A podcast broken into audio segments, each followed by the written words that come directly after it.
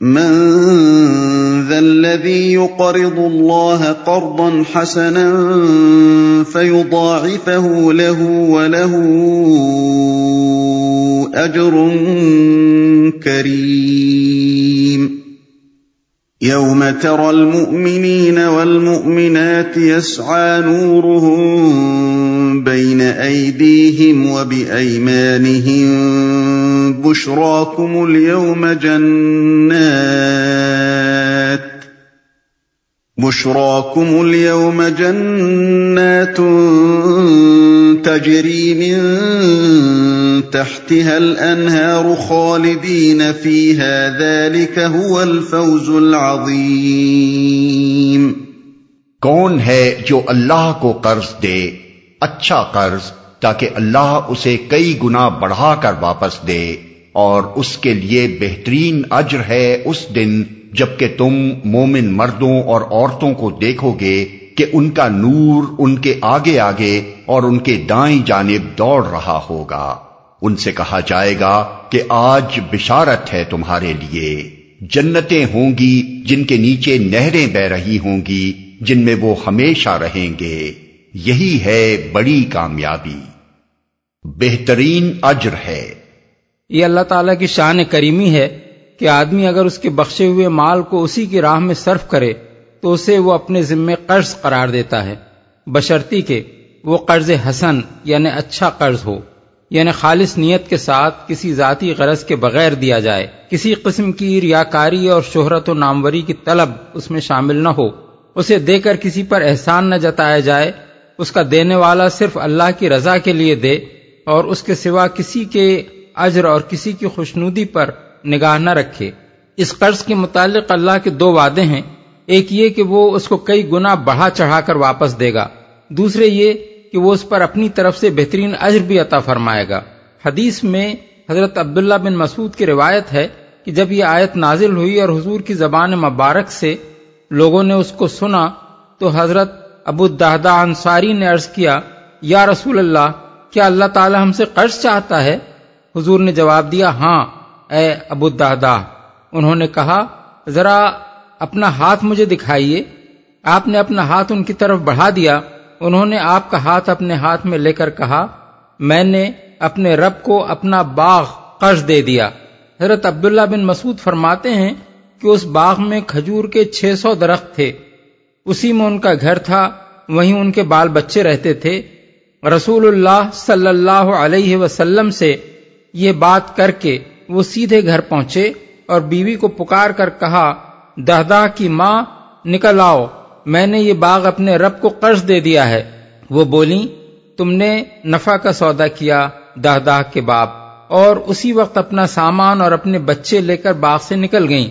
ابن ابی حاتم اس واقعے سے اندازہ ہوتا ہے کہ مخلص اہل ایمان کا طرز عمل اس وقت کیا تھا اور اسی سے یہ بات بھی سمجھ میں آ سکتی ہے کہ وہ کیسا قرض حسن ہے جسے کئی گنا بڑھا کر واپس دینے اور پھر اوپر سے اجر کریم ادا کرنے کا اللہ تعالیٰ نے وعدہ فرمایا ہے۔ دائیں جانب دوڑ رہا ہوگا۔ اس آیت اور بعد والی آیات سے معلوم ہوتا ہے کہ میدان حشر میں نور صرف مومنین صالحین کے لیے مخصوص ہوگا۔ رہ کفار و منافقین اور فساق و فجار، تو وہ وہاں بھی اسی طرح تاریکی میں بھٹک رہے ہوں گے، جس طرح دنیا میں بھٹکتے رہے تھے۔ وہاں روشنی جو کچھ بھی ہوگی صالح عقیدے اور صالح عمل کی ہوگی۔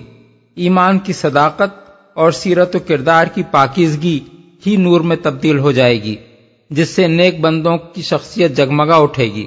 جس شخص کا عمل جتنا تابندہ ہوگا اس کے وجود کی روشنی اتنی ہی زیادہ تیز ہوگی اور جب وہ میدان حشر سے جنت کی طرف چلے گا تو اس کا نور اس کے آگے آگے دوڑ رہا ہوگا۔ اس کی بہترین تشریح قطادہ کی وہ مرسل روایت ہے، جس میں وہ کہتے ہیں کہ رسول اللہ صلی اللہ علیہ وسلم نے فرمایا، کسی کا نور اتنا تیز ہوگا کہ مدینے سے ادن تک کی مسافت کے برابر فاصلے تک پہنچ رہا ہوگا، اور کسی کا نور مدینے سے صنع تک اور کسی کا اس سے کم۔ یہاں تک کہ کوئی مومن ایسا بھی ہوگا جس کا نور اس کے قدموں سے آگے نہ بڑھے گا۔ ابن جریر۔ بلفاظ دیگر، جس کی ذات سے دنیا میں جتنی بھلائی پھیلی ہوگی، اس کا نور اتنا ہی تیز ہوگا۔ اور جہاں جہاں تک دنیا میں اس کی بھلائی پہنچی ہوگی، میدان حشر میں اتنی ہی مسافت تک اس کے نور کی شعائیں دوڑ رہی ہوں گی۔ یہاں ایک سوال آدمی کے ذہن میں کھٹک پیدا کر سکتا ہے، وہ یہ کہ آگے آگے نور کا دوڑنا تو سمجھ میں آتا ہے، مگر نور کا صرف دائیں جانب دوڑنا کیا مانے؟ کیا ان کے بائیں جانب تاریکی ہوگی؟ اس کا جواب یہ ہے کہ اگر ایک شخص اپنے دائیں ہاتھ پر روشنی لیے چل رہا ہو، تو اس سے روشن تو بائیں جانب بھی ہوگی، مگر امر واقعہ یہی ہوگا کہ روشنی اس کے دائیں ہاتھ پر ہے۔ اس بات کی وضاحت نبی صلی اللہ علیہ وسلم کی وہ حدیث کرتی ہے، جسے حضرت ابو ذر اور ابو دردان نے روایت کیا ہے۔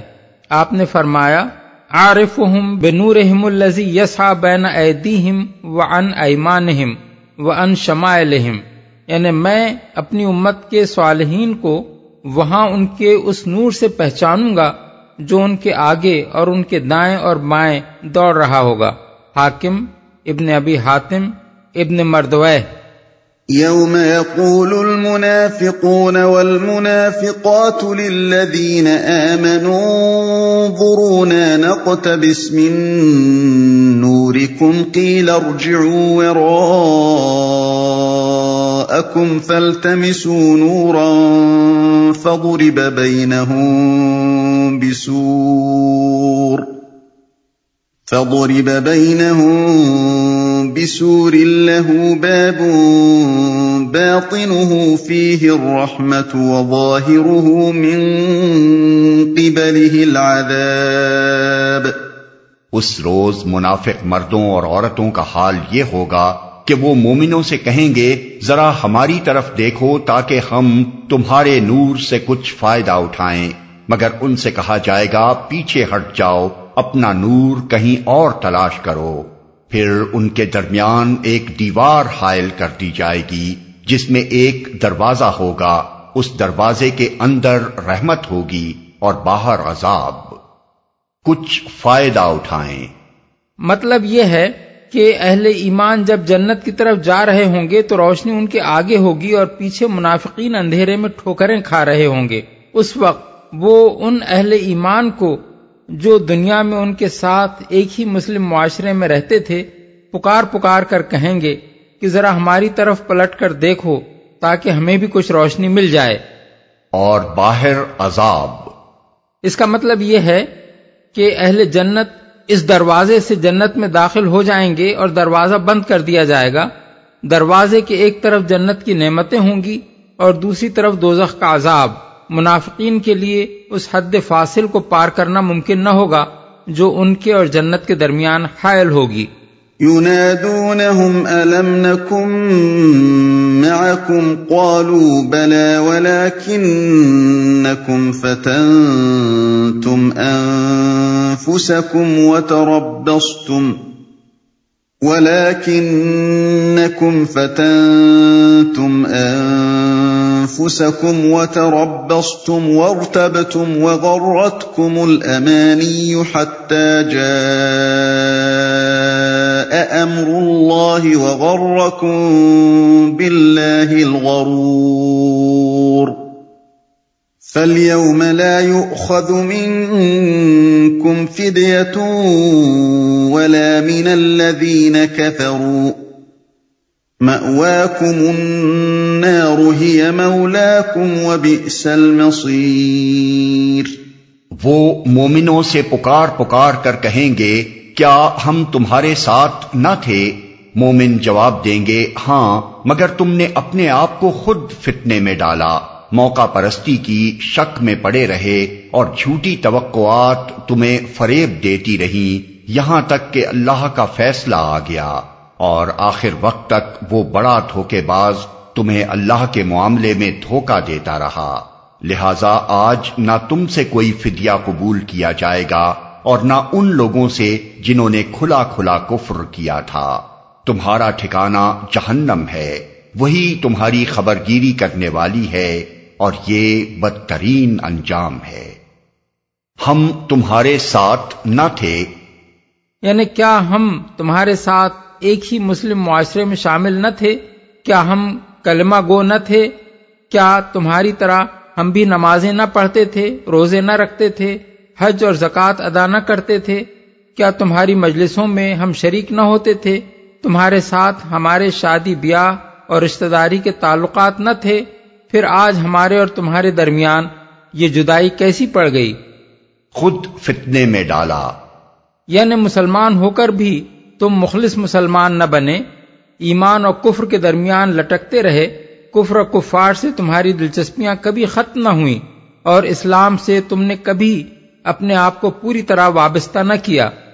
موقع پرستی کی۔ اصل الفاظ ہیں تربس تم تربس عربی زبان میں انتظار کرنے اور موقع کی تلاش میں ٹھہرے رہنے کو کہتے ہیں۔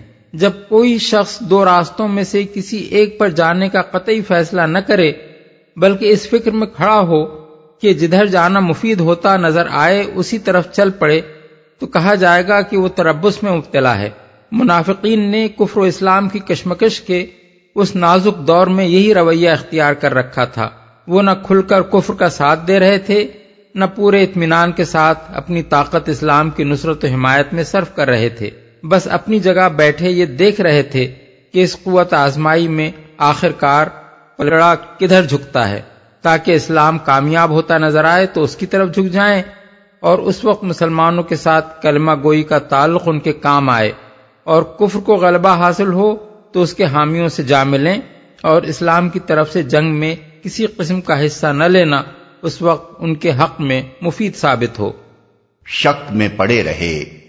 اس سے مراد مختلف قسم کے شکوک ہیں جو ایک منافق کو لاحق ہوتے ہیں اور وہی اس کی منافقت کا اصل سبب ہوا کرتے ہیں۔ اسے خدا کی ہستی میں شک ہوتا ہے رسول کی رسالت میں شک ہوتا ہے قرآن کے کتاب اللہ ہونے میں شک ہوتا ہے آخرت اور وہاں کی باس پرس اور جزا و سزا میں شک ہوتا ہے اور اس امر میں شک ہوتا ہے۔ کہ حق اور باطل کا یہ جھگڑا واقعی کوئی حقیقت بھی رکھتا ہے یا یہ سب محض ڈھکوسلے ہیں؟ اور اصل چیز بس یہ ہے کہ خوشباش دمے کے زندگانی اینس۔ کوئی شخص جب تک ان شکوک میں مبتلا نہ ہو وہ کبھی منافق نہیں ہو سکتا۔ اللہ کا فیصلہ آ گیا۔ اس کے دو معنی ہو سکتے ہیں۔ ایک یہ کہ تم کو موت آ گئی اور مرتے دم تک تم اس فریب سے نہ نکلے۔ دوسرے یہ کہ اسلام کو غلبہ نصیب ہو گیا اور تم تماشا دیکھتے رہ گئے۔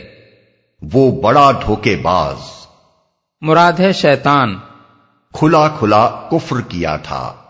یہاں اس امر کی تصریح ہے کہ آخرت میں منافق کا انجام وہی ہوگا جو کافر کا ہوگا۔ خبر گیری کرنے والی ہے۔ اصل الفاظ ہیں ہیا مولا کم یعنی دوزخ ہی تمہاری مولا ہے۔ اس کے دو مطلب ہو سکتے ہیں۔ ایک یہ کہ وہی تمہارے لیے موزوں جگہ ہے، دوسرے یہ کہ اللہ کو تو تم نے اپنا مولا بنایا نہیں کہ وہ تمہاری خبر گیری کرے۔ اب تو دوزخ ہی تمہاری مولا ہے، وہی تمہاری خوب خبر گیری کرے گی۔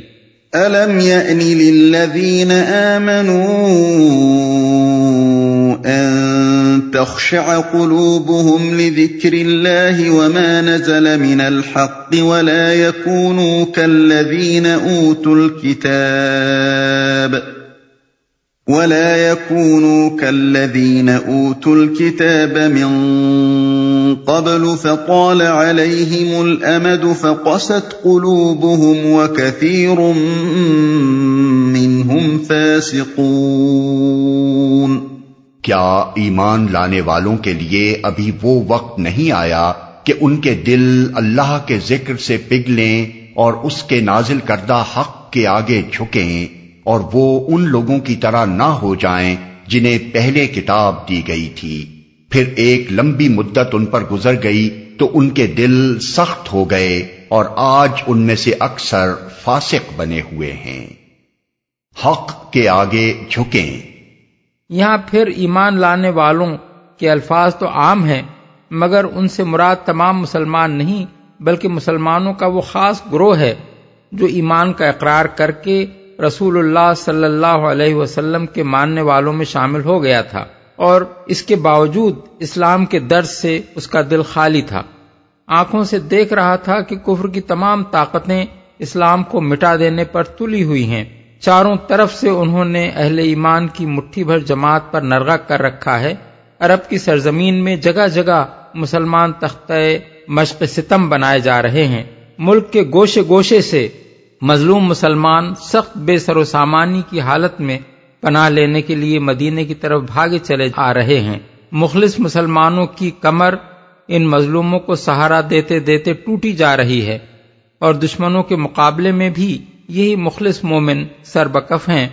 مگر یہ سب کچھ دیکھ کر بھی ایمان کا دعویٰ کرنے والا یہ گروہ ٹس سے مس نہیں ہو رہا تھا۔ اس پر ان لوگوں کو شرم دلائی جا رہی ہے کہ تم کیسے ایمان لانے والے ہو۔ اسلام کے لیے حالات نزاکت کی اس حد کو پہنچ چکے ہیں۔ کیا اب بھی وہ وقت نہیں آیا کہ اللہ کا ذکر سن کر تمہارے دل پگھلیں اور اس کے دین کے لیے تمہارے دلوں میں اشار و قربانی اور سرفروشی کا جذبہ پیدا ہو؟ کیا ایمان لانے والے ایسے ہی ہوتے ہیں کہ اللہ کے دین پر برا وقت آئے اور وہ اس کی ذرا سی ٹیس بھی اپنے دل میں محسوس نہ کریں؟ اللہ کے نام پر انہیں پکارا جائے اور وہ اپنی جگہ سے ہلیں تک نہیں۔ اللہ اپنی نازل کردہ کتاب میں خود چندے کی اپیل کرے اور اسے اپنے ذمے قرض قرار دے اور صاف صاف یہ بھی سنا دے کہ ان حالات میں جو اپنے مال کو میرے دین سے عزیز تر رکھے گا وہ مومن نہیں بلکہ منافق ہوگا۔ اس پر بھی ان کے دل نہ خدا کے خوف سے کانپیں نہ اس کے حکم کے آگے جھکیں۔ فاسق بنے ہوئے ہیں۔ یعنی یہود و نصارہ تو اپنے انبیاء کے سینکڑوں برس بعد آج تمہیں اس بے حسی اور روح کی مردنی اور اخلاق کی پستی میں مبتلا نظر آ رہے ہیں۔ کیا تم اتنے گئے گزرے ہو کہ ابھی رسول تمہارے سامنے موجود ہے؟ خدا کی کتاب نازل ہو رہی ہے، تمہیں ایمان لائے کچھ زیادہ زمانہ بھی نہیں گزرا ہے، اور ابھی سے تمہارا حال وہ ہو رہا ہے جو صدیوں تک خدا کے دین اور اس کی آیات سے کھیلتے رہنے کے بعد یہود و نصارہ کا ہوا ہے۔ ان اللہ الارض بعد موتها قد بينا لكم الآيات لعلكم تعقلون خوب جان لو کہ اللہ زمین کو اس کی موت کے بعد زندگی بخشتا ہے۔ ہم نے نشانیاں تم کو صاف صاف دکھا دی ہیں۔ شاید کہ تم عقل سے کام لو۔ یہاں جس مناسبت سے یہ بات ارشاد ہوئی ہے اس کو اچھی طرح سمجھ لینا چاہیے۔ قرآن مجید میں متعدد مقامات پر نبوت اور کتاب کے نزول کو بارش کی برکات سے تشبیح دی گئی ہے، کیونکہ انسانیت پر اس کے وہی اثرات مترتب ہوتے ہیں جو زمین پر بارش کے ہوا کرتے ہیں۔ جس طرح مردہ پڑی ہوئی زمین باران رحمت کا ایک چھینٹا پڑتے ہی لہلا اٹھتی ہے، اسی طرح جس ملک میں اللہ کی رحمت سے ایک نبی مبوس ہوتا ہے اور وہی وہ کتاب کا نزول شروع ہوتا ہے۔ وہاں مری ہوئی انسانیت یکائک جی اٹھتی ہے۔ اس کے وہ جوہر کھلنے لگتے ہیں جنہیں زمانہ ہائے دراز سے جاہلیت نے پیوند خاک کر رکھا تھا۔ اس کے اندر سے اخلاق فاضلہ کے چشمے پھوٹنے لگتے ہیں اور خیرات و حسنات کے گلزار لہلہانے لگتے ہیں۔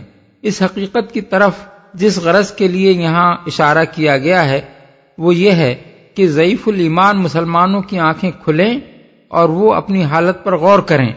نبوت اور وہی کے باران رحمت سے انسانیت جس شان سے اثر نو زندہ ہو رہی تھی اور جس طرح اس کا دامن برکات سے مالا مال ہو رہا تھا، وہ ان کے لیے کوئی دور کی داستان نہ تھی۔ وہ خود اپنی آنکھوں سے صحابہ کرام کے پاکیزہ معاشرے میں اس کا مشاہدہ کر رہے تھے۔ رات دن اس کا تجربہ ان کو ہو رہا تھا۔ جاہلیت بھی اپنے تمام مفاسد کے ساتھ ان کے سامنے موجود تھی۔ اور اسلام سے پیدا ہونے والے محاسن بھی ان کے مقابلے میں اپنی پوری بہار دکھا رہے تھے۔ اس لیے ان کو تفصیل کے ساتھ یہ باتیں بتانے کی کوئی حاجت نہ تھی۔ بس یہ اشارہ کر دینا کافی تھا کہ مردہ زمین کو اللہ اپنے باران رحمت سے کس طرح زندگی بخشتا ہے۔ اس کی نشانیاں تم کو صاف صاف دکھا دی گئی ہیں۔ اب تم خود عقل سے کام لے کر اپنی حالت پر غور کر لو۔ کہ اس نعمت سے تم کیا فائدہ اٹھا رہے ہو؟ ان المصدقین والمصدقات واقرضوا الله قرضا حسنا يضاعف لهم ولهم اجر کریم۔ مردوں اور عورتوں میں سے جو لوگ صدقات دینے والے ہیں اور جنہوں نے اللہ کو قرض حسن دیا ہے ان کو یقیناً کئی گنا بڑھا کر دیا جائے گا اور ان کے لیے بہترین اجر ہے۔ صدقات۔ صدقہ اردو زبان میں تو بہت ہی برے معنوں میں بولا جاتا ہے، مگر اسلام کی اصطلاح میں یہ اس عطیے کو کہتے ہیں جو سچے دل اور خالص نیت کے ساتھ محض اللہ کی خوشنودی کے لیے دیا جائے، جس میں کوئی ریاکاری نہ ہو، کسی پر احسان نہ جتایا جائے، دینے والا صرف اس لیے دے کہ وہ اپنے رب کے لیے عبودیت کا سچا جذبہ رکھتا ہے۔ یہ لفظ صدق سے ماخوذ ہے، اس لیے صداقت عین اس کی حقیقت میں شامل ہے۔ کوئی عطیہ اور کوئی صرف مال اس وقت تک صدقہ نہیں ہو سکتا جب تک اس کی تہ میں انفاق فی سبیل اللہ کا خالص اور بے کھوٹ جذبہ موجود نہ ہو۔ والذین آمنوا باللہ ورسله اولئیک هم الصدیقون والشہداء عند ربهم لهم اجرهم ونورهم والذین كفروا وكذبوا بآیاتنا اولئیک اصحاب الجحیم۔ اور جو لوگ اللہ اور اس کے رسولوں پر ایمان لائے ہیں، وہی اپنے رب کے نزدیک صدیق اور شہید ہیں۔ ان کے لیے ان کا اجر اور ان کا نور ہے۔ اور جن لوگوں نے کفر کیا ہے اور ہماری آیات کو جھٹلایا ہے، وہ دو زخی ہیں۔ رسولوں پر ایمان لائے ہیں۔ یہاں ایمان لانے والوں سے مراد وہ صادق الایمان لوگ ہیں، جن کا طرز عمل جھوٹے مدعیان ایمان اور ضعیف الایمان لوگوں سے بالکل مختلف تھا، جو اس وقت ایک دوسرے سے بڑھ کر مالی قربانیاں دے رہے تھے اور اللہ کے دین کی خاطر جانے لڑا رہے تھے۔ صدیق۔ یہ صدق کا مبالغہ ہے، صادق سچا اور صدیق نہایت سچا۔ مگر یہ بات اچھی طرح سمجھ لینی چاہیے کہ صدق محض سچے اور مطابق حقیقت قول کو نہیں کہتے، بلکہ اس کا اطلاق صرف اس قول پر ہوتا ہے جو بجائے خود بھی سچا ہو اور جس کا قائل بھی سچے دل سے اس حقیقت کو مانتا ہو، جسے وہ زبان سے کہہ رہا ہے۔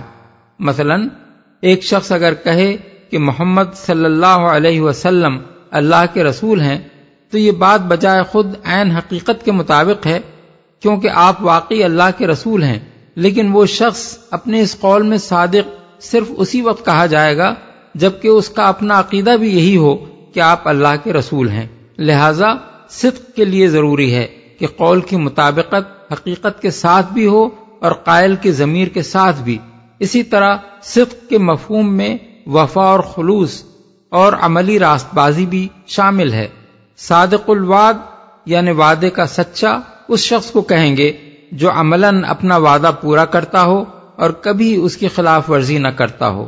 صدیق، سچا دوست، اسی کو کہا جائے گا جس نے آزمائش کے مواقع پر دوستی کا حق ادا کیا ہو اور کبھی آدمی کو اس سے بے وفائی کا تجربہ نہ ہوا ہو۔ جنگ میں صادق فی القتال یعنی سچا سپاہی صرف وہی شخص کہلائے گا جو جان توڑ کر لڑا ہو اور جس نے اپنے عمل سے اپنی بہادری ثابت کر دی ہو۔ بس صدق کی حقیقت میں یہ بات بھی شامل ہے کہ قائل کا عمل اس کے قول سے مطابقت رکھتا ہو۔ قول کے خلاف عمل کرنے والا صادق قرار نہیں دیا جا سکتا۔ اسی بنا پر تو آپ اس شخص کو جھوٹا وائز کہتے ہیں جو کہے کچھ اور کرے کچھ۔ اب غور کرنا چاہیے کہ یہ تعریف جب صدق اور صادق کی ہے، تو مبالغے کے سیغے میں کسی کو صدیق کہنے کا کیا مطلب ہوگا؟ اس کے معنی لازمن ایسے راست باز آدمی کے ہیں جس میں کوئی کھوٹ نہ ہو، جو کبھی حق اور راستی سے نہ ہٹا ہو، جس سے یہ توقع ہی نہ کی جا سکتی ہو کہ وہ کبھی اپنے ضمیر کے خلاف کوئی بات کہے گا۔ جس نے کسی بات کو مانا ہو تو پورے خلوص کے ساتھ مانا ہو، اس کی وفاداری کا حق ادا کیا ہو اور اپنے عمل سے ثابت کر دیا ہو کہ وہ فی الواقع ویسا ہی ماننے والا ہے جیسا کہ ایک ماننے والے کو ہونا چاہیے۔ شہید۔ اس آیت کی تفسیر میں اکابر مفسرین کے درمیان اختلاف ہے۔ ابن عباس مسروق زحاق مقاتل بن حیان وغیرہ کہتے ہیں کہ الائی کا صدیقون پر ایک جملہ ختم ہو گیا۔ اس کے بعد و شہدا او ربہم لہم اجرحم و نورہم۔ ایک الگ مستقل جملہ ہے۔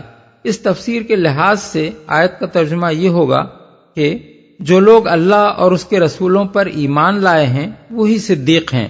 اور شہدا کے لیے ان کے رب کے ہاں ان کا اجر اور ان کا نور ہے۔ بخلاف اس کے مجاہد اور متعدد دوسرے مفسرین اس پوری عبارت کو ایک ہی جملہ مانتے ہیں اور ان کی تفسیر کے لحاظ سے ترجمہ وہ ہوگا جو اوپر ہم نے متن میں کیا ہے۔ دونوں تفسیروں میں اختلاف کی وجہ یہ ہے کہ پہلے گروہ نے شہید کو مقتول فی سبیل اللہ کے معنی میں لیا ہے اور یہ دیکھ کر کہ ہر مومن اس معنی میں شہید نہیں ہوتا۔ انہوں نے و شہدا رب کو ایک الگ جملہ قرار دے دیا ہے۔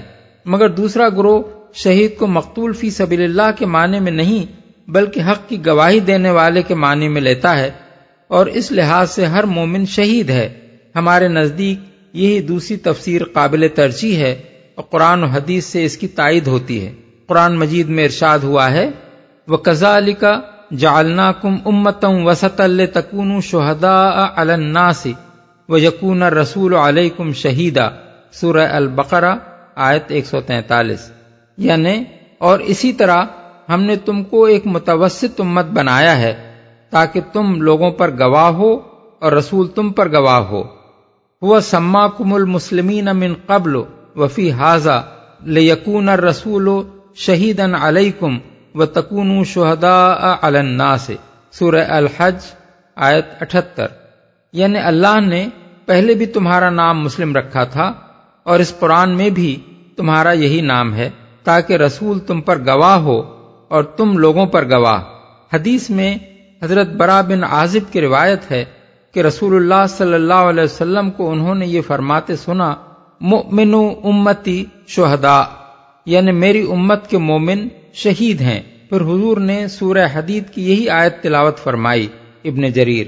ابن مردوین نے اسی معنی میں حضرت ابو دردا سے یہ روایت نقل کی ہے کہ رسول اللہ صلی اللہ علیہ وسلم نے فرمایا، من فر بے دین ہی من ارزن مخافت الفتنت علی نفس ہی و دین ہی کتبا اند اللہ صدیقن فیضا ماتا قبض اللہ شہیدن سمت تلا حاضل آیا یعنی جو شخص اپنی جان اور اپنے دین کو فتنے سے بچانے کے لیے کسی سرزمین سے نکل جائے، وہ اللہ کے ہاں صدیق لکھا جاتا ہے۔